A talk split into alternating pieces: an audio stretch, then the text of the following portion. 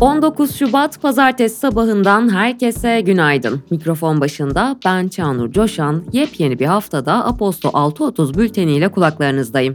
İstanbul için yağmurlu bir haftayı geride bıraktık ama bu hafta yağmur görünmüyor. Hava sıcaklığı mevsim normallerinde hafif bulutlu ve güneşli bir hafta bizleri bekliyor.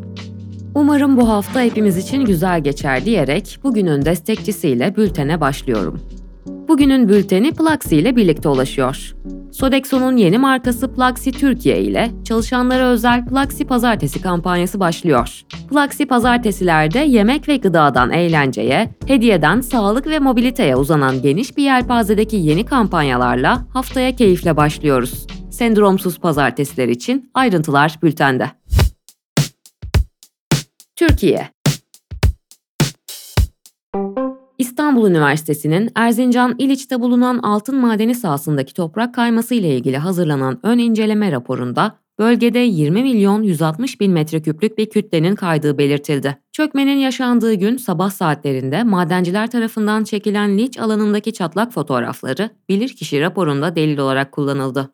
Marmara Denizi'nde su alarak batan Batuhan A adlı kargo gemisinin enkazına yapılan dalışlarda kayıp 6 kişiden birinin cansız bedenine ulaşıldı. Yetkililer arama kurtarma çalışmalarının halen devam ettiğini bildirdi. Bulunan cansız bedenin gemide aşçı olan 33 yaşındaki Zeynep Kılınç'a ait olduğu belirtildi.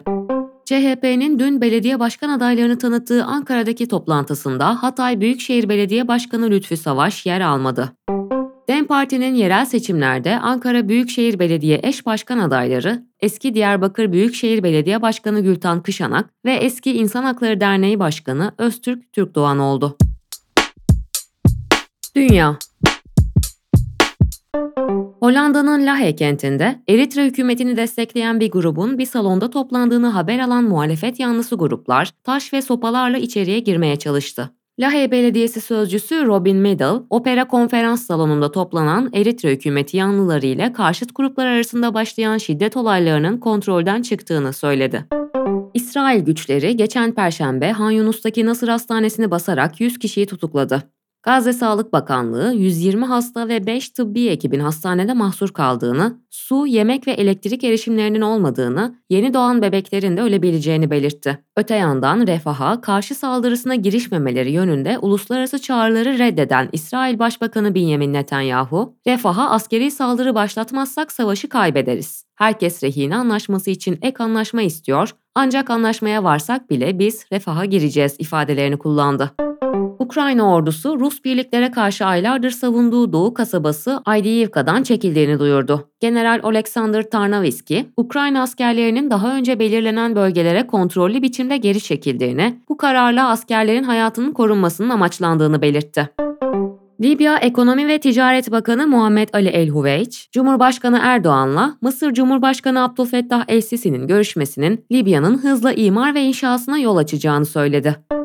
Rusya Devlet Başkanı Vladimir Putin rejimini uzun bir süredir eleştiren muhalif Alexei Navalny, kaldığı Yamolonenets Özerk Bölgesi Federal Cezaevinde hayatını kaybetti. Cezaevi 16 Şubat'taki açıklamasında Navalny'nin yürüyüş yaptıktan sonra kendini iyi hissetmediğini ve aniden öldüğünü belirtti. Navalny'nin eşi Yulia Navalnaya, Putin ve tüm ekibinin ülkemize, aileme ve eşime yaptıklarından dolayı cezalandırılacaklarını bilmelerini isterim. Putin, son yıllarda ülkemizde işledikleri tüm zulümlerden şahsen sorumlu tutulmalıdır dedi. Navalny'nin yardımcısı Lenoid Volkov, Rus makamları Navalny'yi hapishanede öldürdüklerine dair bir itiraf yayınladı. Bunu doğrulamak için herhangi bir yolumuz yok açıklamasında bulundu. Batılı liderler Navalny'nin ani ölümünden Rus yetkililerinin sorumlu olduğunu belirtti. Öte yandan Rusya Dışişleri Bakanlığı sözcüsü Maria Zaharova, adli tıp sonuçları henüz açıklanmadı. Ancak Batı'nın şimdiden vardığı sonuçlar var ifadelerine yer verdi. Ekonomi ve finans BIST 100 endeksi haftayı ortalama 144,6 milyar TL hacim ve %2,26 kazançla 9250 puandan tamamlayarak tüm zamanların en yüksek günlük ve haftalık kapanışı rekorunu kırdı. Yükseliş serisini 7. haftasına çıkaran endekste yılbaşından bu yana kazanç ise %23,83 seviyesinde yer alıyor. TCMB'nin piyasa katılımcıları anketine göre enflasyon beklentisi 12 ay sonrası için %37,78 seviyesine, 2024 sonu için %42,96 seviyesine geriledi. Dolar TL beklentisi ise 12 ay sonrasına yönelik 41,15 iken yıl sonu için 40,02 oldu.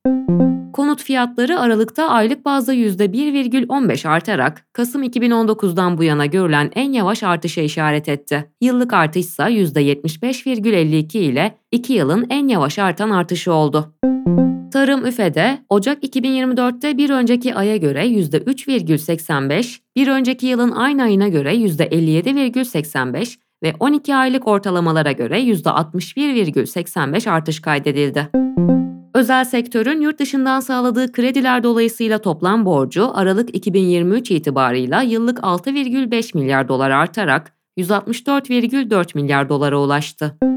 ATM'lerde günlük tek seferde olan nakit çekim limiti 5 bin liradan en az 10 bin liraya yükseltildi. Bazı bankalarda bu miktarın 15 bin liraya kadar çıkabileceği bildirildi. ABD'de tüketici güveni Şubat'ta %79,6'ya yükseldi. Böylece veri enflasyonda yavaşlama ve ekonomik görünüme yönelik iyimserliğin etkisiyle Temmuz 2021'den beri görülen en yüksek seviyeye ulaştı. İş dünyası ve teknoloji NASA, Mars'ta kurmayı planladığı üssün dünyadaki kopyasında bir yıl geçirecek gönüllüler için yeni başvuruları açtı. CHAPEA-2, Mars simülasyonu yaratmak amacıyla yürütülecek 3 test görevinden ikincisi olma özelliğini taşıyor. SPK, Obama karnacılığın pay başına 39,24 liradan ve Alves kablonun pay başına 19,45 liradan halka arzına onay verdi. OpenAI'ın ihale usulüyle düzenlenen hisse senedi satışı sonucunda değerlemesinin 86 milyar dolara çıktığı öğrenildi. Haberlerde satış işlemi sayesinde dileyen çalışanların hisse haklarını nakde çevirebileceklerine de yer verildi. OpenAI CEO'su Sam Altman'ın yapay zeka modellerine yönelik yeni yarı iletken girişimi için ABD'de hükümetten onay almaya çalıştığı bildirildi. Bloomberg'de yer alan habere göre Altman, küresel çip üretimini artıracak girişimi için ABD'nin ulusal güvenlik ve rekabet endişelerini gidermeye çalışıyor. ABD toplam otomobil satışları 2023'te 10,5 milyona ulaşırken benzinli otomobiller %35,3 pazar payıyla liderliğini korudu. Hibrit otomobiller %25,8 pazar payıyla ikinci sırayı alırken 1,5 milyon satışla pazar payı %14,6'ya yükselen elektrikli otomobiller ise dizel otomobilleri geride bıraktı. Zorunlu trafik sigortasında riskli grupta yer alan sürücülerin poliçe sorununa çözüm için geliştirilen Sigorta Aracıları Teklif Platformu bugün uygulamaya giriyor. Platform ile sürücülerin kısa sürede poliçeye ulaşması hedeflenirken teklif vermeyen şirketlerin tespiti de kolaylaşacak. Microsoft, Xbox'a özel yayımlanan oyunlarının PlayStation 5 ve Nintendo Switch'e de geleceğini duyurdu. İlk aşamada sadece 4 oyunla başlayacak programa dahil edilecek oyunların sayısı da zamanla artacak. Netflix, hepsi burada premium, Spotify ve Disney Plus'ın ardından eksende fiyatlarına yaklaşık %30 zam yaptı. Buna göre reklamlı eksen 129 lira, reklamsız eksen 179 lira, reklamlı eksen spor 289 lira, reklamsız eksen spor ise 339 lira oldu. Sevgili dinleyenler, 19 Şubat Pazartesi günü bugün ben Çağnur Coşan Aposta Radyo'da gürültüden uzak gündem haberleriyle 6.30 bültenini aktardım. Ve bugünün bülteni Plaxi ile birlikte ulaştı. Şubat ayının sonuna ne ara yaklaştık bilmiyorum ama bugünün 19 Şubat olması beni biraz şaşırttı açıkçası. Zamanı yakalayabildiğimiz bir hafta olmasını diliyorum. Aposta Radyo'da tekrar buluşmak dileğiyle. Hoşçakalın.